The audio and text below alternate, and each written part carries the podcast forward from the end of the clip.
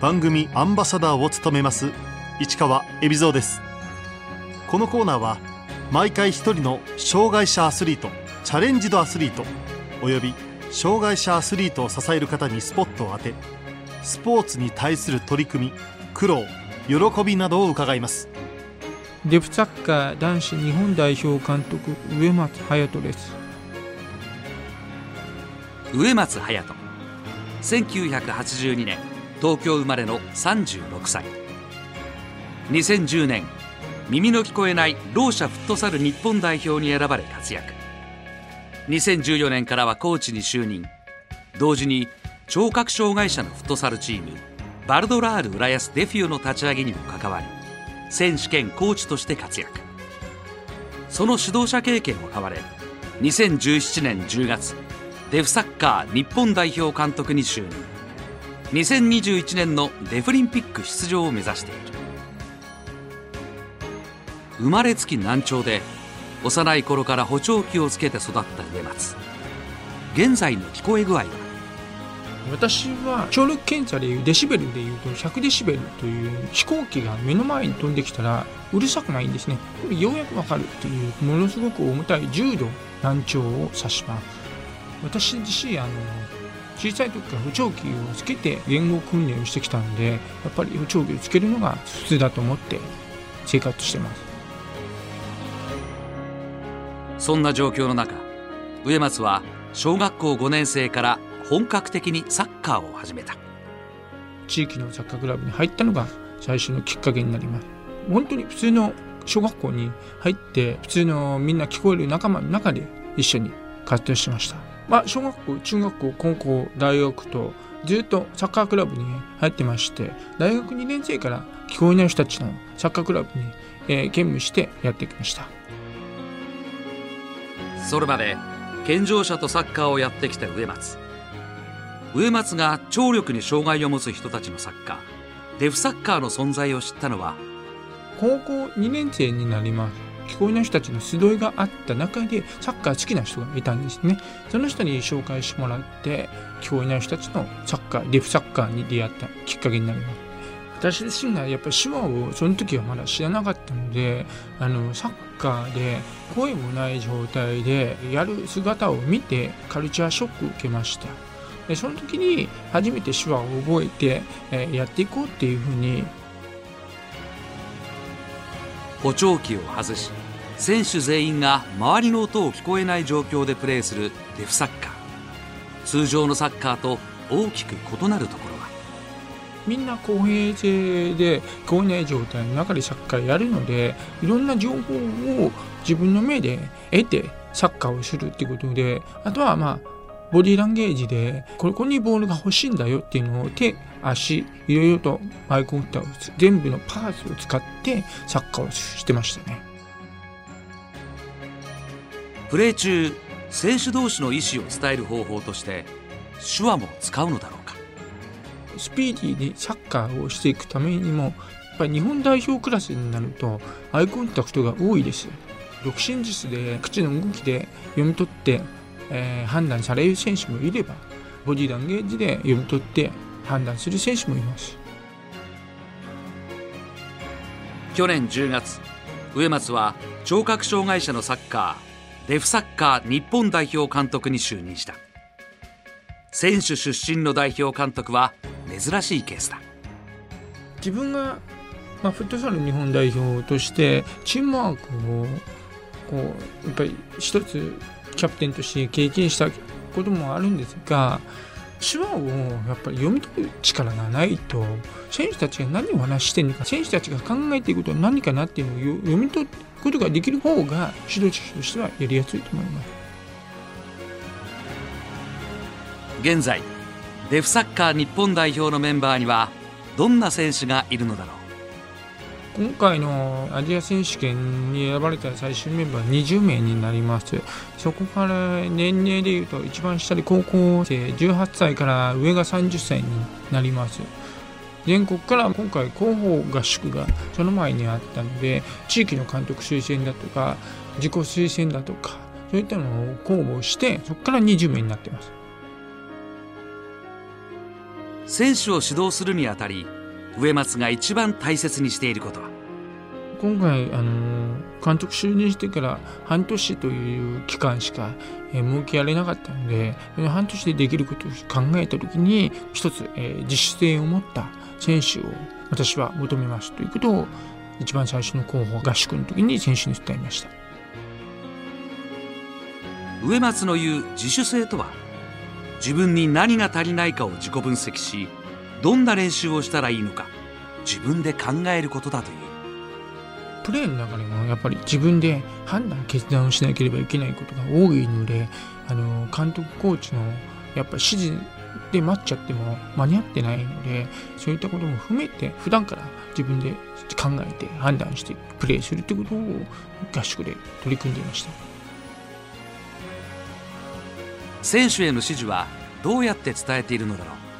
普段トレーニングとか試合的には補聴器つけてませんのでホワイトボードを使って、まあ、文字に変えたり手話を用いて丁寧に説明しただあまり長く話さないように気をつけてます。手話であの話した方が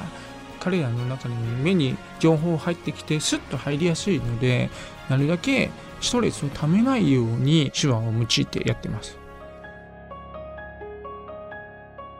選手同士のアイコンタクトやあうんの呼吸も重要だが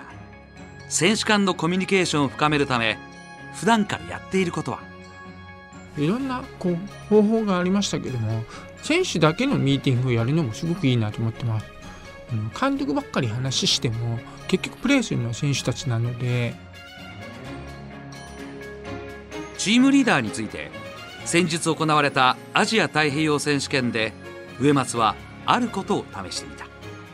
えー、実は今回キャプテン設けてません。試合のたびにキャプテンはゲームキャプテンという形なんですけども今回5試合あったんですけども4人が、まあ、キャプゲームキャプテンをやらせました。で1人は2回やってます。あと3人はそれぞれの試合に入ってこの試合だったらこの選手が引っ張ってくれるだろう。っていうのを適任者として、えー、スタッフが相談して決めました。みんながゲームメーカーでやるってことと皆さんにあのキャプテンシーを持って考えてみんながこう言ってもいいっていう空間を作らないと指示待ちになっちゃう。試合中急に伝えたいことが出てきた時は？例えば監督のいるベンチ常にやっぱり見てるなっていうのはセンターバックの選手とかサイドバック選手なんですよ。その人たちからみんなに発信してもらう。ということですねデフサッカーの主な国際大会はどんな大会があるのか。大きな大会でいうと4年に一度ワールドカップがデフサッカーワールドカップがあります。あとはデフリンピックというサッカーだけじゃなくていろんな競技が入った、まあ、大きな国際大会にあります。ワールドカップもデフリンピックも4年に一度の大舞台。どちらを重視しているのかデフリンピックの方が上です。ワールドカップももちろん大きな大会なんですが、国がすごく強化して支援していただいているのもデフリンピックっていうこともあり、そこにやっぱり選ばれたいっていう思いも持っている選手も多くいることがあります。2020年にデフサッカーのワールドカップ2021年には夏のデフリンピックが行われる予定だが今日本代表は世界でどのくらいの実力なのだろう？去年のまあデフリンピックの結果から見るとあの予選リーグ敗退はしてしまったものベスト8に入れるっていうぐらいまでは日本の力になってきてるかなっていうのを感じております。今回のアジア大会の結果の通り準優勝ということになったので、まあ、アジアレベルベスト3には入る気持ち的にはナンバーワンって言いたいんですけどね。今年の4月末から5月にかけて韓国で行われた第4回アジア太平洋ろう者サッカー選手権大会。2020年のワールドカップ出場権をかけた大会で日本は決勝に進出。ライバル韓国と対戦し前半は先制したが後半2点を奪われ逆転負けを喫した。本当に強いチームでうまいなって思いますしやっぱり韓国はセットプレーがすごく得意なチームなんですね。それに対して対策を練ってたんですがまだまだ日本のそういうところに勝てなかったかなっていうのはあります。今の日本代表は攻撃守備どちらを重視したチームなのだろう？攻撃的なタイプだと思います。今回の20人のメンバーはまああのすごく攻撃の強い選手が揃ってたのであの攻撃を重心にゲームコンセプトを立てて臨みました。実は私はディフェンスの選手でした、えー、サイドバックのサッカーサイドバックの選手なんですがフットサルは、えー、ピボというワールドの選手でだいぶポジションが違うんですけども自分の、まあ、監督から求められる役割を従ってプレーしてました。決勝で敗れはしたが準優勝。指揮官として初めてのメダルを手にした。自分は悔しいメダルでした。このメダルになっちゃったのかなっていう、えー、メダルを渡された時にすごく僕自身も、まあ、選手たちもこのメダルで終わらないように次につながるメダルだなっていう受け止めながらもらいました。第一目標となる2021年のデフリンピックまで。植松はどんな強化策を考えているのか。監督に就任して一番最初に、まあ、私の方針として来年に2019年にはデフリンピックの切符を取るためのアジア選手権なのでこれにはもちろんメダルを獲得。で2020年のワールドカップにはベスト4デフリンピックに優勝。というふうに持っていってます。うまいのはみんなうまいので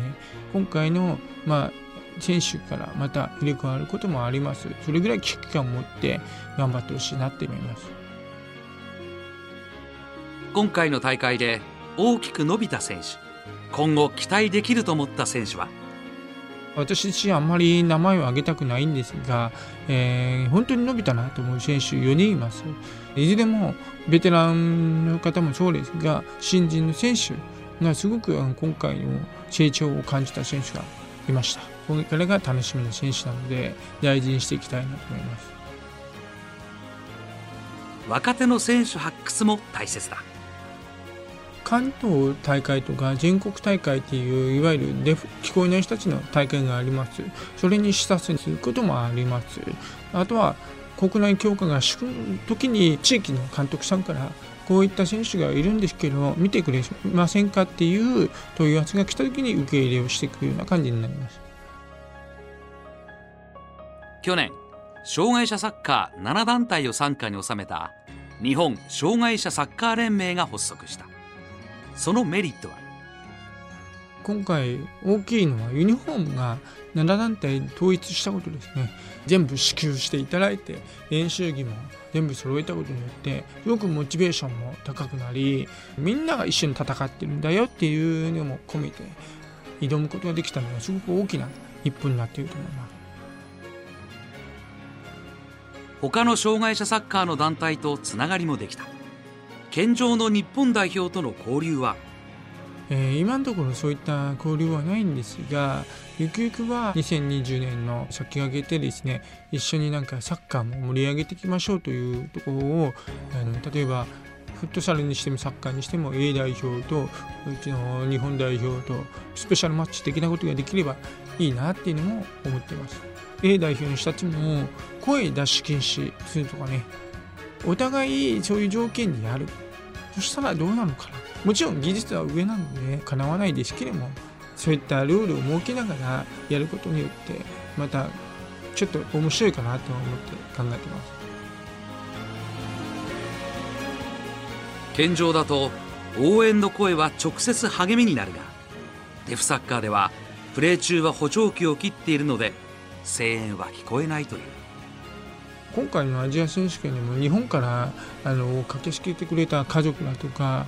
あとは女子の日本代表選手たちも応援してくれたんですけどすごくコールもすごく大きな声で出してくれてるんですけど選手たちには伝わらなくてもやっぱ見える位置にいるのであ応援してくれてるんだなっていうのはしっかり伝わっていると思います。植松は普段からよく聞くお気に入りのアーティストがいる。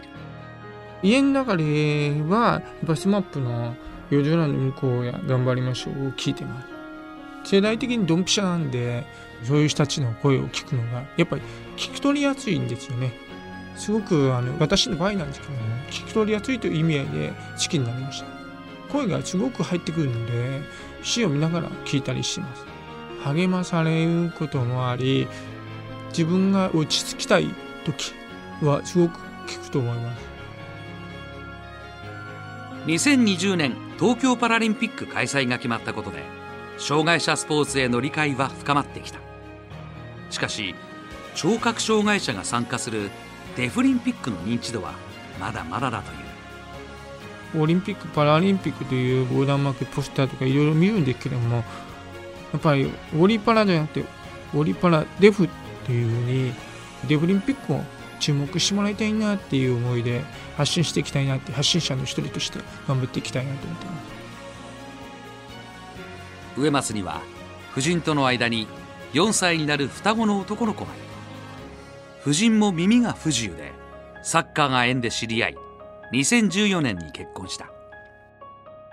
もともと別のチームの地域チームのマネージャーをやってたんですね。私は東京の先発の監督をやってた時に全く違うところから食事会があってその時に知り合いましたね。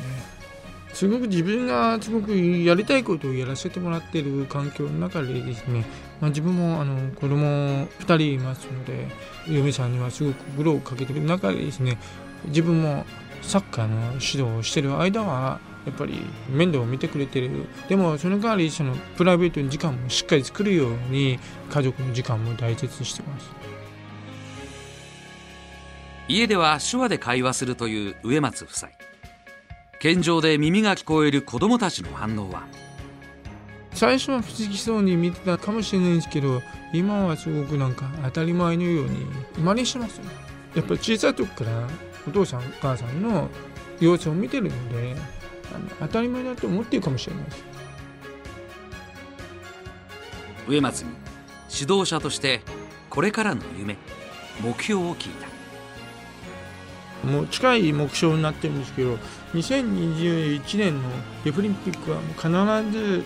優勝メダルを取るというのが一番の目標にある。で夢としてはこれから聞こえない人たちの指導者を増やしていきたい。そういうのを環境を作っていきたいなと思ってます。どんな風に教えたらいいのかな接したらいいのかなっていうのを落とし込めるようなあ、まあ、考え方をですね提供できるようにしたいなと思ってます。聞こえない人たちのサッカーっていうのを一度ですね国内で合宿やるっていうところがありますので7月に清水の J ステップでやりますので協会のホームページを見てもらって一度足を運んでもらいたいなと思ってます。是非遊びに寄ってくださいっていうことをお願いしたいです。